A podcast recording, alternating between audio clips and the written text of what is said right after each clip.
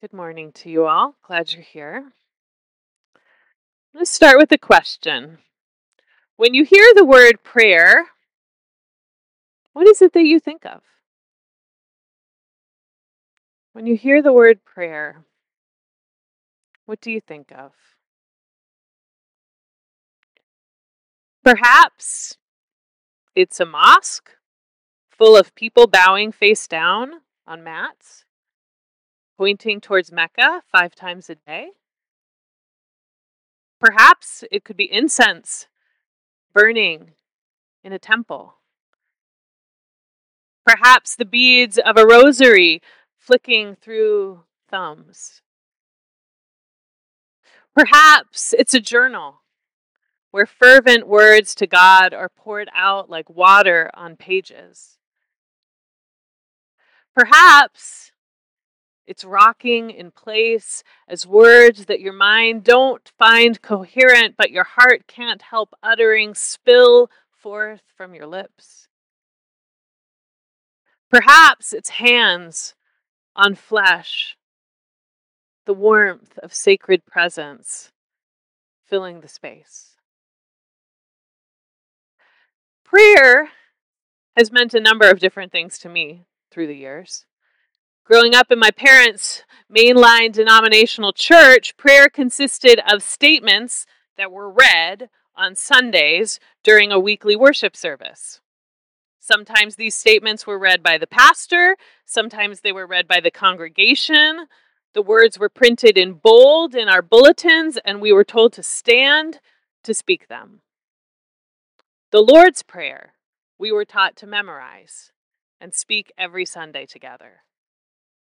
Prayer might also have been grace, spoken before an important meal like Thanksgiving. That was the extent of prayer for me until I was about a senior in high school, facing the first significant decision of my life where to go to college.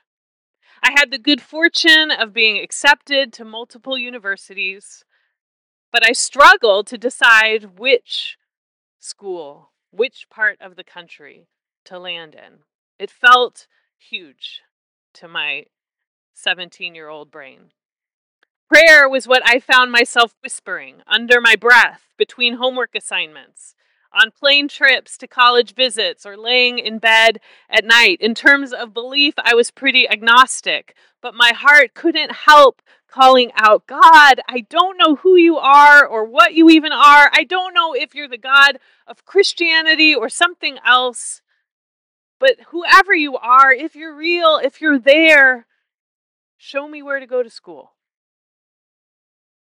Prayer was also the quiet moment strolling through the grounds of one particular campus where I felt this deep sense of calm, this palpable sense of sacred presence, as if something or someone was close and the closeness was good, like really, really loving and good.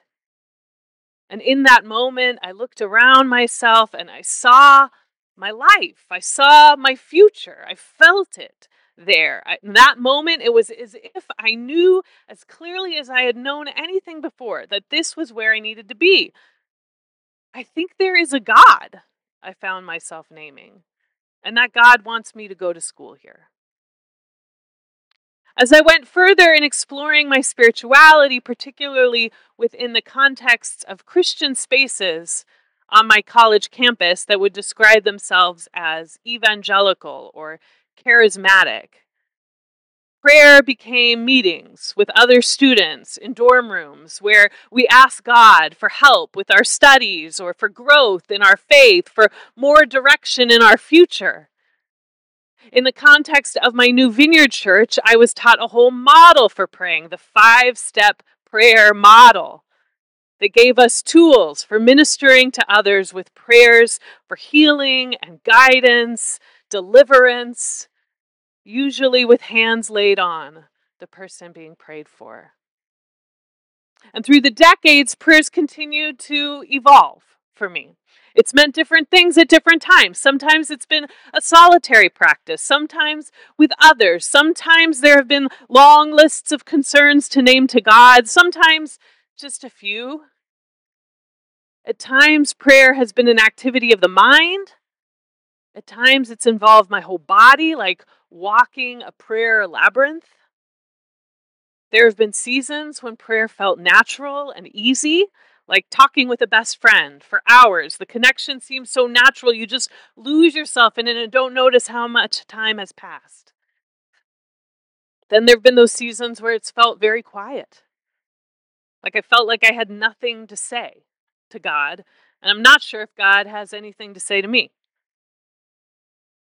There have been seasons where prayer's been more mystical, kind of hard to describe with words, more just like the sense of sacred presence than anything else. And there have been seasons when I've really longed to encounter something beyond me and wondered if there was anything to encounter at all. In more recent years, I found myself asking new theological questions, reading different perspectives on God, on spirituality, trying to dismantle idols in my faith. And as certain beliefs or understandings have been deconstructed, as we say, taken apart a bit, I'm left at times with questions that can feel kind of hard to resolve around the whole activity of prayer. What does it mean? How is it supposed to actually work? And yet, even amidst my questions, prayer is also that tug in me that won't quite let go. Prayer is the thing I feel at night after searching through articles and texts for the right story to teach on Sunday, the right story to tackle with my community for a conversation on prayer. Prayer is the stirring in the night that calls me back to a certain story that I've ruled out because I just have too many qualms about it, too many questions I don't know how to answer. And yet, prayer is this internal noticing that for some reason I still feel drawn to ponder it. Prayer is the hope that even amidst all we have to deconstruct, God is somehow with us in the recovering of what is still sacred in our midst and the building of what our faith will look like going forward. I start with this long, meandering confessional um, reflection on my own journey with prayer as we engage this new series that we kind of soft launched on Easter. It's a series I've titled Dialogue with the Divine.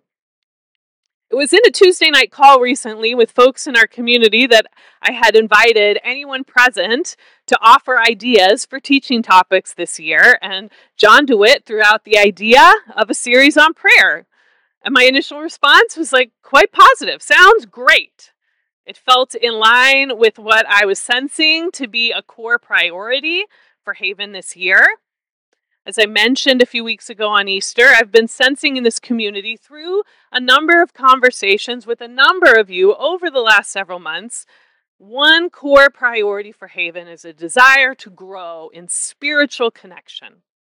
In fact, it's one of the three core emphases I'm suggesting we as a Haven community really lean into in the next year or so. So I'm articulating these three emphases, all three of them, as one, growing in spiritual connection, Two, growing in collaboration. And three, growing in action. So, growing in spiritual connection means giving ourselves tools to, to connect with the divine, to hear from God, to discern with one another what Haven is called to be going forward, to do that collectively, to have the capacity to do that collectively. Growing in collaboration bringing more awareness to how we thrive as a community, as we function collectively, each of us bringing what we have to bear and allowing space for one another to share it. Growing in action, helping Haven move from simply a space where we're considering ideas to actually productive action about them together, embodying them in the world, right? These are the three core emphases I'm identifying in recent months through conversations with all of you, frankly, like since I've gotten back from the sabbatical. And as we consider this first theme together, growing in spiritual connection, I think the topic of prayer feels like an important component. But as I found myself actually trying to engage it as a teacher, reading books on, on articles on prayer, looking at stories from sacred texts. It's felt a little more complicated. I can't help but also be present. Two questions, ambivalences I alluded to in my intro. Like, and so, like we considered in our recent series about how faith, there are faith evolutions. I have to acknowledge my own relationship to prayer has been evolving. If I'm honest, in this season, prayer is something I personally feel more comfortable doing in practice than trying to exactly explain how or why it works. Maybe you can relate. Wherever you're at in your own relationship to prayer, whether you feel like you have it all figured out and no questions at all, or or are are wondering about things. I just want to be honest and invite you to consider how we can evolve together in the midst of it all. So let's start with maybe something real basic. I want to start by suggesting a core foundation that I hope to build this series upon it's an idea that probably most of us maybe take for granted, but I think it is a core kind of theological truth to consider. Um, it's been the core of, of some of the some of the theological things I've been reading recently, and I think it's helpful to name it. The idea that God is relational. That God is relational. Whatever we might say about the divine, the spirit, the higher power, however you want to name it, I'm going to suggest that I believe at least a Jesus centered spirituality points us to experience God in relationship with us. The divine desires and welcomes connection with each and every one of us. And if that's true, then it follows that prayer matters. You can't build a relationship without communication. You cannot be connected to someone you never talk to.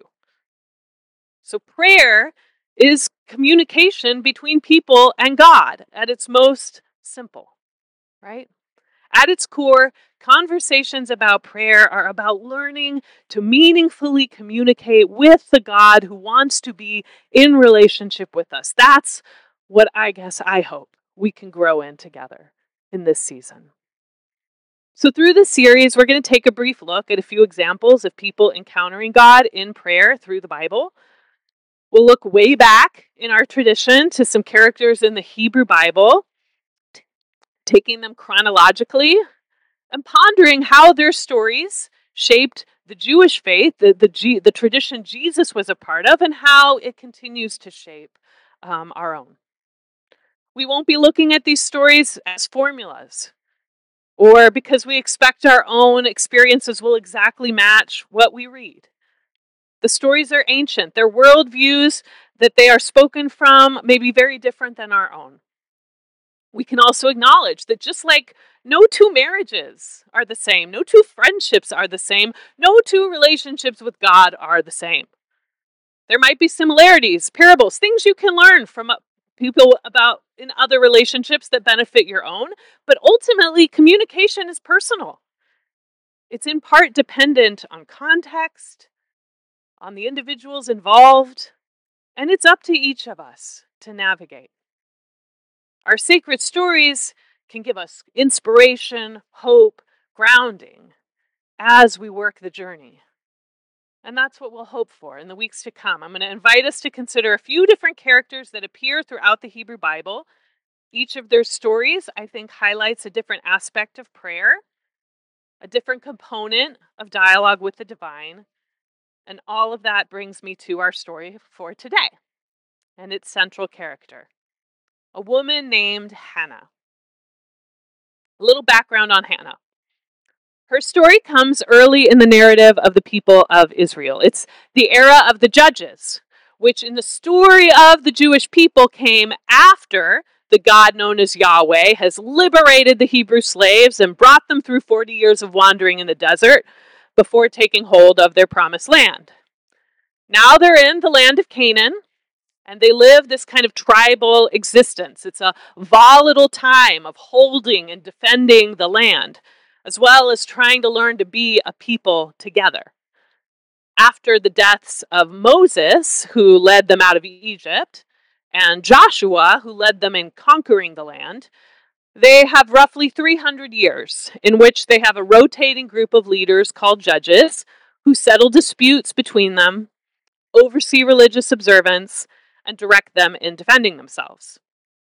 Now, the book of First Samuel is essentially about the period of transition from judges to a new era in which there will be two kinds of leaders alongside one another the prophets, who communicate on behalf of God, and the monarchs, who rule as kings, set aside and anointed by God. The story of 1 Samuel, where Hannah appears, is the story of this transition. Okay, so the world in which we find Hannah is like much of the Hebrew Bible, quite patriarchal. Women are valued particularly for their role in childbearing. Hannah is one of two wives to her husband Elkanah. The other wife, Peninnah, has several children, but Hannah did not. Hannah does not. She is childless, and it greatly distresses her.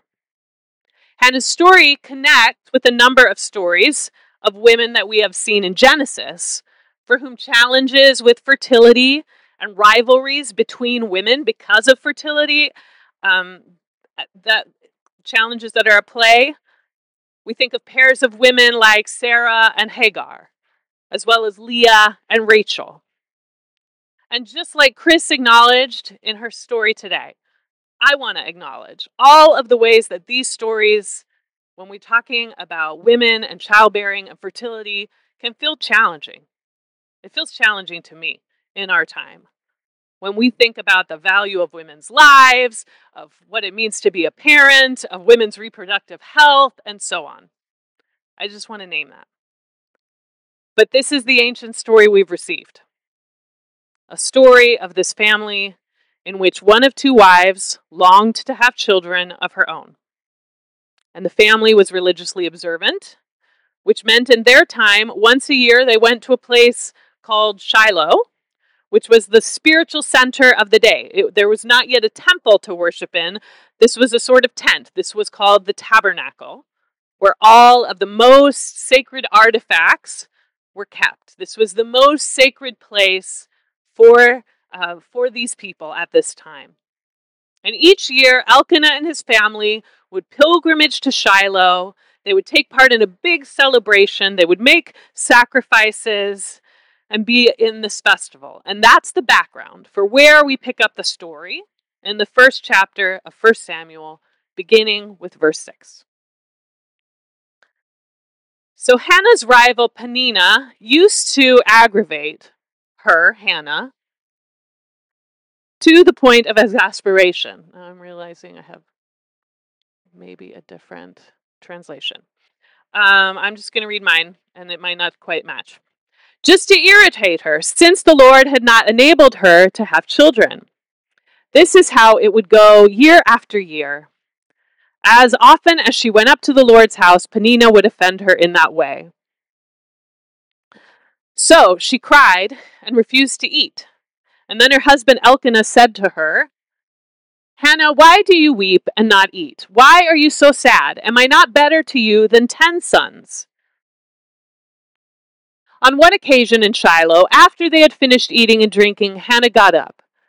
Now, at the time, Eli the priest was sitting in his chair by the doorpost of the Lord's temple, and she was very upset as she prayed to the Lord, and she was weeping uncontrollably. She made a vow, saying, O Lord of hosts, if you will look with compassion on the suffering of your female servant, remembering me and not forgetting your servant, and give a male child to your servant, then I will dedicate him to the Lord all the days of his life. His hair will never be cut. And as she continued praying to the Lord, Eli was watching her mouth. And now Hannah was speaking from her heart. Although her lips were moving, her voice was inaudible. Eli therefore thought she was drunk. So he said to her, How often do you intend to get drunk? Put away your wine. But Hannah replied, That's not the way it is, my lord. I am under a great deal of stress. I have drunk neither wine nor beer. Rather, I have poured out my soul to the Lord.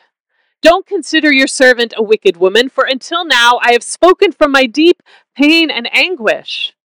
Eli replied, Go in peace, and may the God of Israel grant the request that you have asked of him.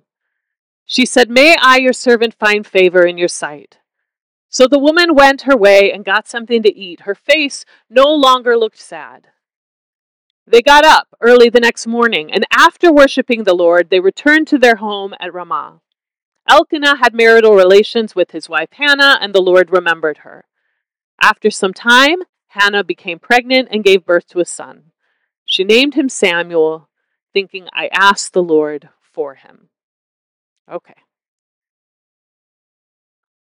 Couple of little context comments. When she spoke of his hair never being cut, she's speaking of the vow of the Nazarite, which at the time was this special class of religious people who were set apart for service to God and for whom it was expected that they would abstain from certain activities, including never drinking alcohol and never cutting their hair. So, this is our story for today. And again, I, I have to acknowledge the questions of cultural context that come up here. And I'm just going to name one place that trips me up in this story. You might be feeling it too.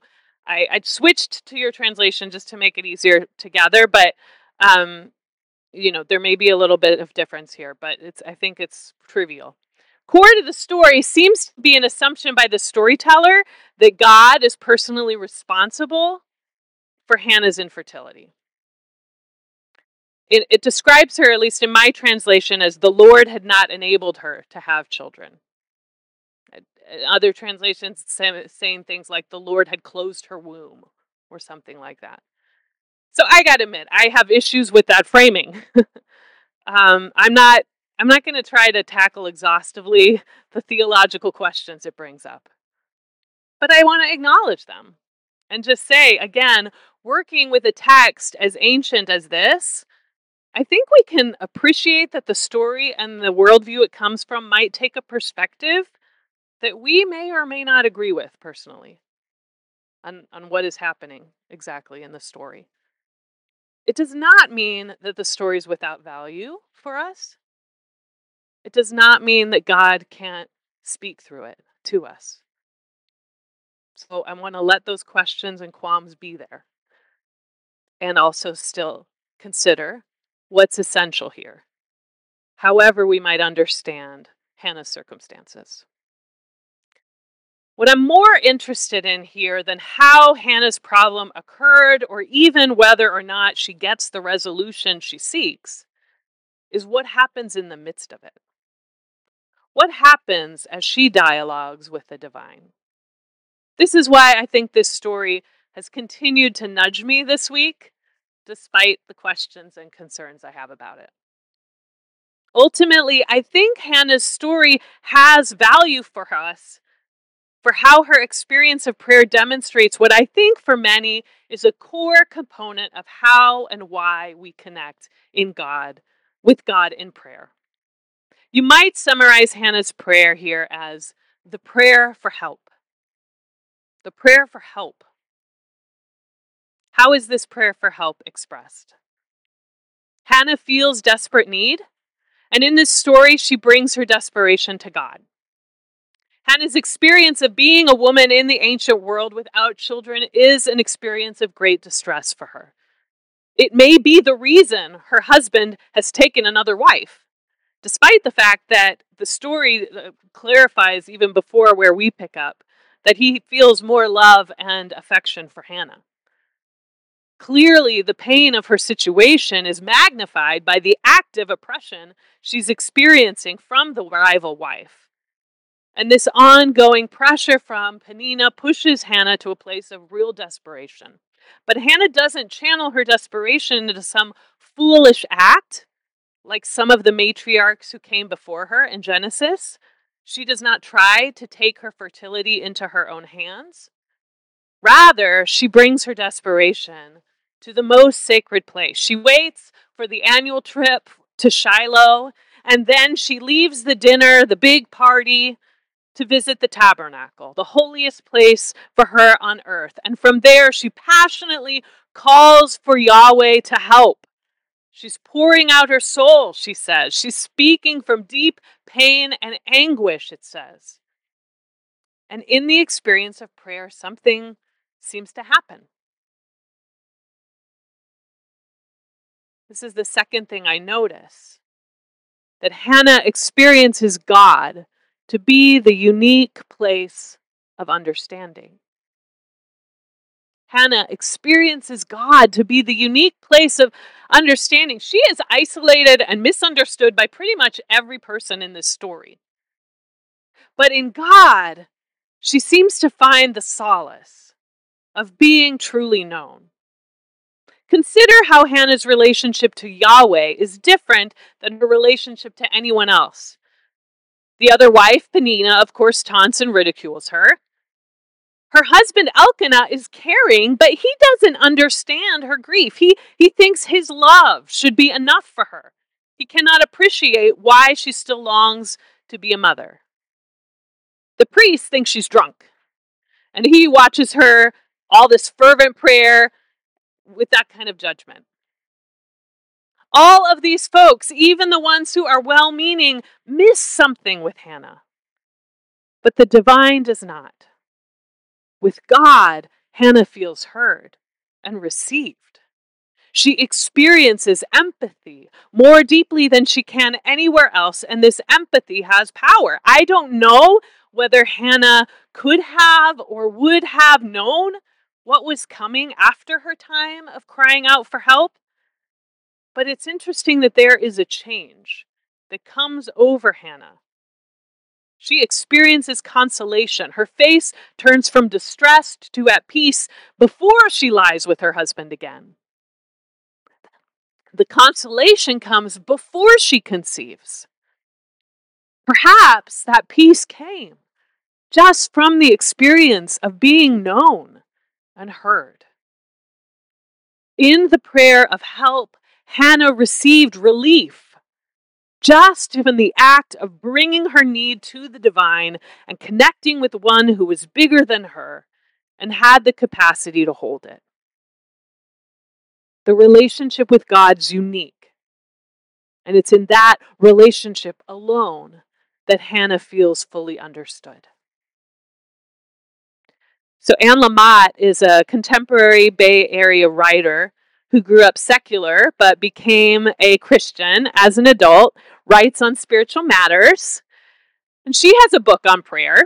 She titles with three short words, each of which speak to what she thinks is a different kind of core prayer in her life. And it's called Help, Thanks, Wow. In the chapter on the prayer for help, she describes a number of different ways that folks she know conceive of the divine friends of hers, one who like prays to Mount Tam as God. Um, another, it's more like the Force in Star Wars. And then there's her own version of Christian faith.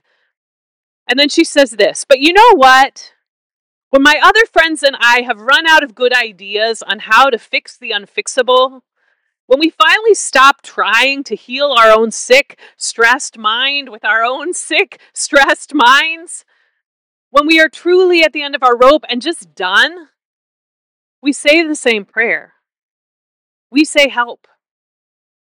We say, Help. This is really all too much.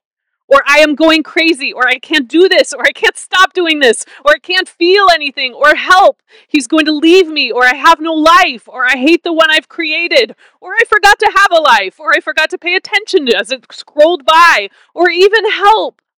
I hate her so much. And one of my parents is dying or will never die.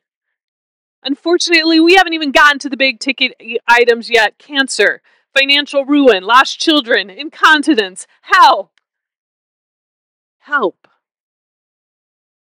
Help is the prayer I was praying sincerely as a high school senior. It was the prayer that led me to move to Chicago. Had I not landed there, who knows the trajectory my life would have taken. I might not have continued my journey of faith that came to life during that time. I likely would never have met or married Jason since he grew up in Chicago. So I probably wouldn't have the three kids I do now. I can't say if I would have ever become a pastor, maybe, but it seems doubtful my journey would have brought me to this exact place to start this particular community. It could have been a great track of life, but it wouldn't have been this one. Engaging in that prayer of help and listening for an answer brought me here. The prayer of help is the heart of what I have found myself praying most honestly and openly, even when I question what I understand about God or prayer at all, or what I hope for help to even look like. Sometimes the ask is clear, and it might feel like there's an answer, like that first experience wondering where to go to school. Oftentimes it's more muddled. When I first heard about the masses, that were found in my beloved younger sister's breasts, my prayer was something like, Help. Don't let it be cancer. But the pathology reports came back that it was. Then I had a week or so of praying something like, Help. Don't let it have spread throughout her body. Don't let it be more than stage two. And then the word came back that it had spread that it was stage four. And yet, neither myself nor my sister, from her own spiritual framework, nor anyone else in the process who was engaging in some version of prayer around my sister's treatment could deny the palpable sense that the divine was present, that our cries for help weren't just empty words bouncing off a wall, but they landed somewhere even when the news was devastating. The prognosis terrifying, the treatment excruciating. The presence was there. There was power and comfort in connecting with the source of help.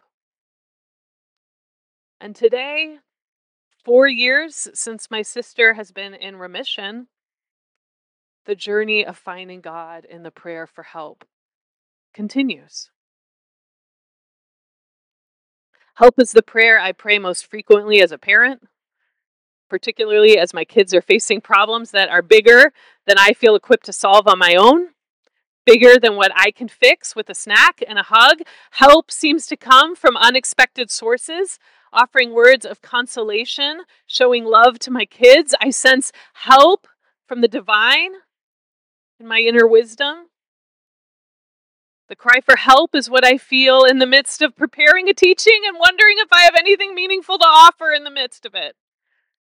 I sense help in that internal nudge to just do it anyway and be honest about my questions and wrestling. Perhaps the prayer for help is less about any one ask and any one prayer answered, but it's about an ongoing posture and practice, living in a place of humility that honors our own limitations and our need for the divine who desires connection with us. Maybe that is really what the prayer for help is about. Finally, as I've pondered and prayed for help, through this story of Hannah myself this week, there's one other part of her story that's felt meaningful to notice.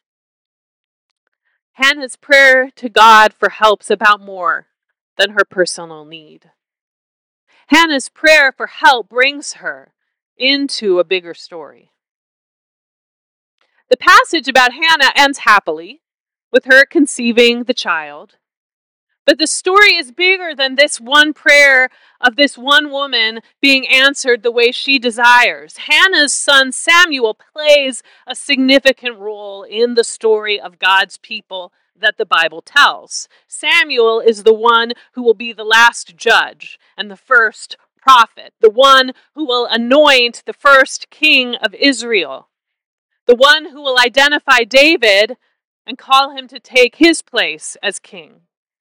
David, the ancestor of Jesus, the one who lays the groundwork for a Messiah that early that people of Jesus' era believed would come and sit on David's throne and that Jesus was to fulfill. The whole line of divinely appointed leaders that Jesus is supposed to be the fulfillment of begins with Samuel, with the one whose name means I asked God for him. Perhaps Hannah's story is included in our text to remind us that actually the whole lineage begins with her, the woman who asked. The one who brought her desperation to God, who offered herself and her firstborn son to the purposes of the divine, who called out for help when she needed it. In bringing her need for help to God, Hannah moves from isolation to community. She becomes more than a mother to Samuel and the five other children who followed. She becomes an ancestor, one in a long line of people of faith whose stories have rippled over the millennia. And in the verses after our story ends, Hannah is given the honor. If you read chapter 2, you'll see it of singing one of several special songs sung by a handful of women throughout the Bible, what Bible scholars call the songs of deliverance. Just a few verses of it. My heart rejoices in the Lord, she says. In the Lord, my horn is lifted high. There is no one holy like the Lord. There is no one beside you. There is no rock like our God.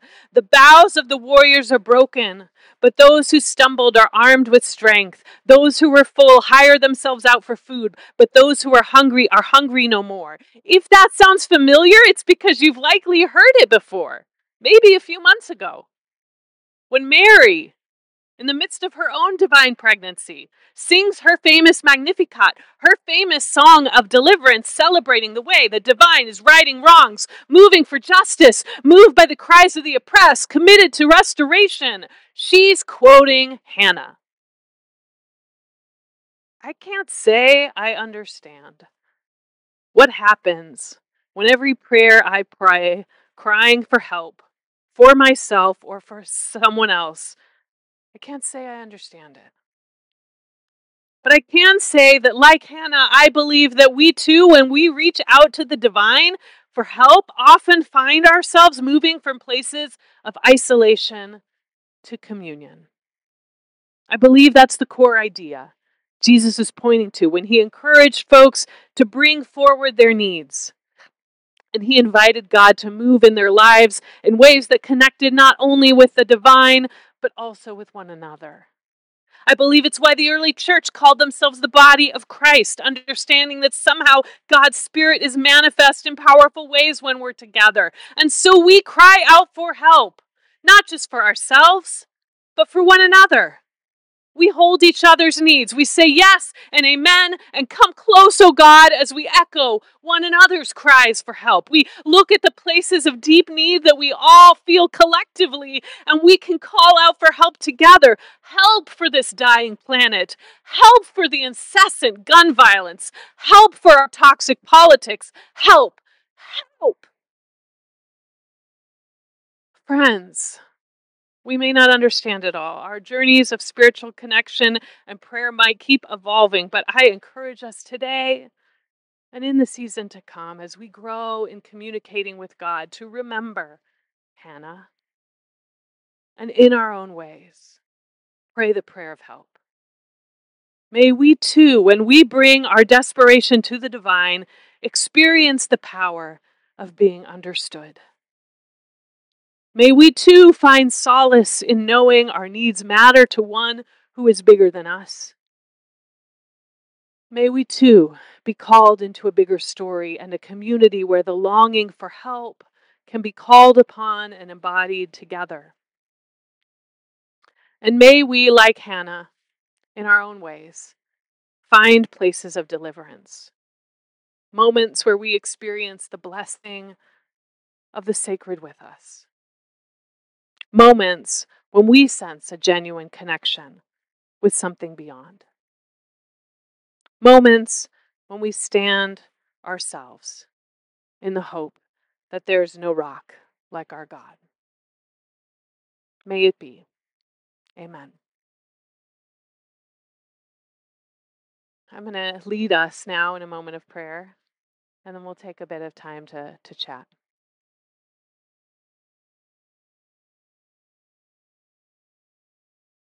God, whatever our relationship is to this idea, this practice in all its different forms is that we call prayer. At its heart, we honor the capacity to communicate with a God who wants to be in relationship with us, whatever that looks like. May we receive the blessing of experiencing that in new ways in this season, of recovering it if it's a part of our faith journey that has been dormant for a while, of growing in it if it's a part that is, is fully alive. And may our expression of our inner longings for help be a helpful conversation starter. May that be a place to begin.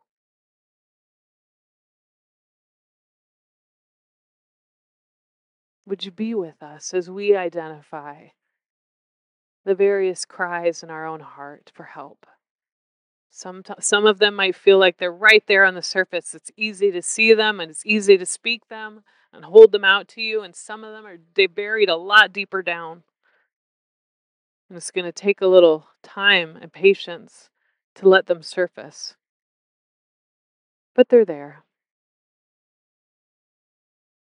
Would you be the soft place that each of us can bring them to, that place of understanding and empathy that Hannah experienced?